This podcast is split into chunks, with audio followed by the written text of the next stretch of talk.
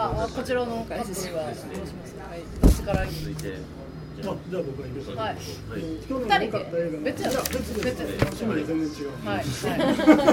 ゃあヒロさん。去年良かった映画、まあトップはちょっと日本1位なんですけど。やっぱ天井の映画の海町ダイアリーと地獄の映画のノビーということで、あまりにも対照的なので、もうあまりにも海町ダイアリーは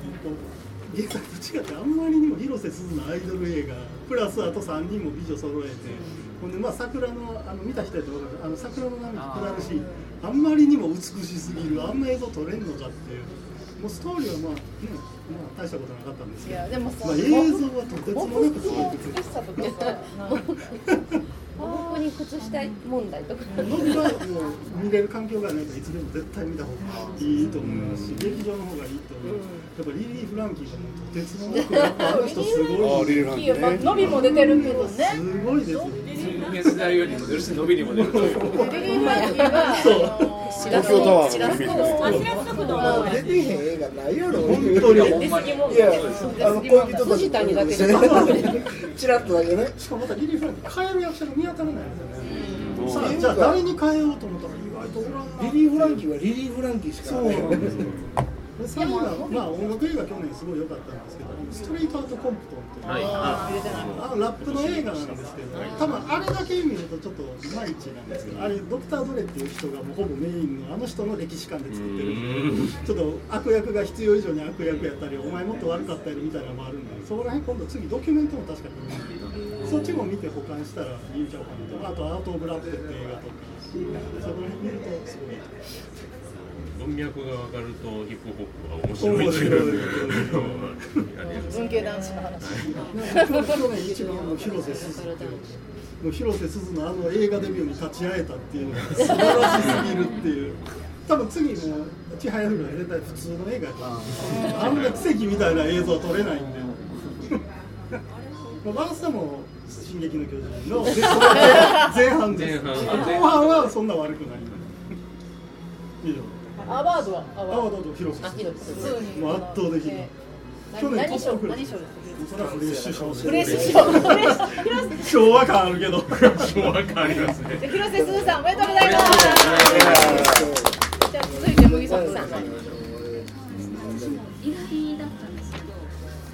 今日見に来ても本当に好きな映画とか見れるんですけど、ストリートアウトの曲の本当に確かにちょっとワンとしてあるんですけども、全然私は逆に文脈ゼロなんですよ。僕が80年代のギャングスタラップなんか聞いたことないし、なんかこういう人らとか全然関係なかったんですけど、ただ見てて、あ、こういうまるで私の知らない世界があって、人体っていうわけじゃないですけど、あんな世界があったね、あんな個人としてのそのNWA でしたっけ、主張する2が、そんな激しい争いがあったんだみたいなのを聞いて、まあ、音楽自体も良かったですし、去年からニューロティカのあっちゃんとか、ドキュメンタリー音楽映画とか、その中でちょっと良かったなっていうのが、まあ、確かにちょっとこう、ドレイさんの主観でやりすぎるから、一人だけちょっと立ち位置がいいんですけど、他の人たちが何かしらされすぎてるなっていうのがあったんですけど、ちょっとこれも私みたいに全く素地がなくても、中身すら知らなくてもちょっと楽しくなるんじゃないかなって、ぜひやっても。めちゃめちゃ長いでしょ、あの映画。長いですね。そんなにそんなに長かったですね。何時間ぐらい？2時間ちょっとぐらい。3時間とかそんな長い映画じゃない。このお二人もなんか見てらっしゃるそうで、ご感想はどうですか？ポール・ジアマッティがミュージシャンを搾取する役3回目やな。こいつどんだけ搾取してるの？プロデューサーの役。そう。ブライアン・ジョンの映画でも確かそんな感じの役だったんですよ。ね、あれはユダヤ系のプロデューサーの役でもめちゃめちゃイタリア系やないかな。あと前のアカデミー賞のやつとかでしょ。ロック何やったっけ？それでも火はなんとか。ああ、それだね。それでも弱明ける。だってそれもどれ。それでも弱明ける。去年のおととしの農場主が。じゃあもう一人いる。そのどれを売ってる人よね。ポール・ジアマッティ絶対言ってる。どの役ですか？ポール・ジアマッティで僕言えんのって交渉人に出てたぐらいなんですけど。サイドウェイって素晴らしい。あ、誰も多いです。サイドウェイですね。ロック・オブ・エイジズっていうトム・クルーズがハードルパンの役をするやつをマネージャーでつまみだけ吸う役で、そういう役になる。私アメリカン・スプレンダーっていう映画があったんですけど、ポール・ジアマッティ主演って言うてもまあそうなんですよね。漫画コミック。そうコミックのアンダーグラウンドコミックっていうんですかね。でワーストは、ワーストはですね、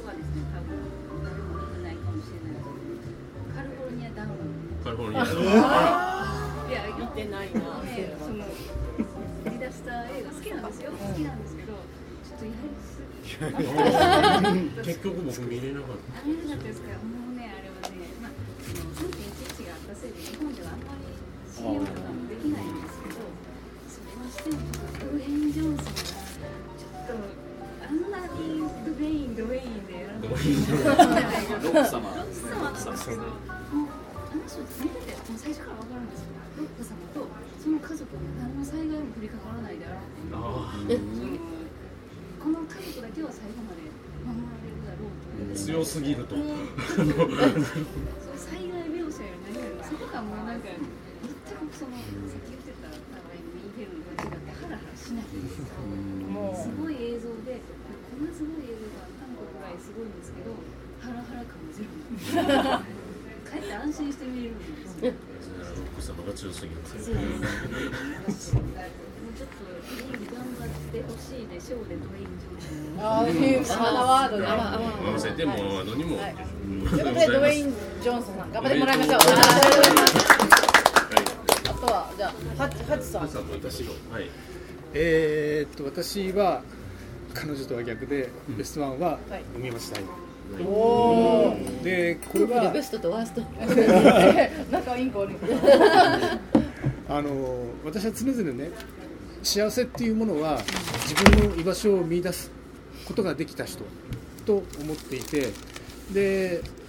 さっきのね、マットマックスもそうなんだけど、その自分の居場所を認めてこう戦っていくっていうのが一つありますし、その広瀬すずがね、やっぱああいう境遇にいて、やっぱり自分の居場所を全く、ね、見出せなかったのをお姉ちゃんが鎌倉来ないって言って、あそこ泣ける、あそこがあの電車のとこ超泣けるという形で、それぞれがね、妻が何か言いたそうでもちょっとさらっとしすぎてなかった。漫画めっちゃだから漫画はもう俺知らないから家にあるからで、まあ、そういう形でそれぞれ4人ともそれぞれね、自分の居場所を見つけていく。だけれども鎌倉の今もやがて変わっていくだろうし、やがてまた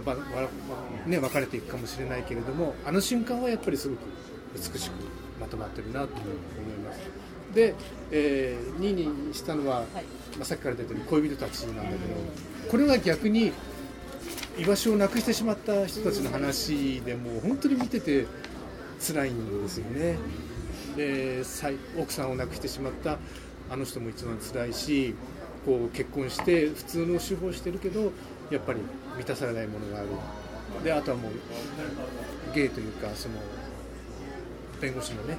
人を昔の同級生をずっと思ってるんだけど、それが伝わらないっていうような、そういう切なさがすごく切々とあってね。からにもね、なんかいいことがあればなと思いました。で、1位ですね。1位は見ました。今2位は。で、まあそれはいい。で、ワーストは私もね、孫さんと同じで、やっぱり本数見てないから、こうそんな言うほど。新聞の巨人みたいなああいう映画に出会ってはまあその中でも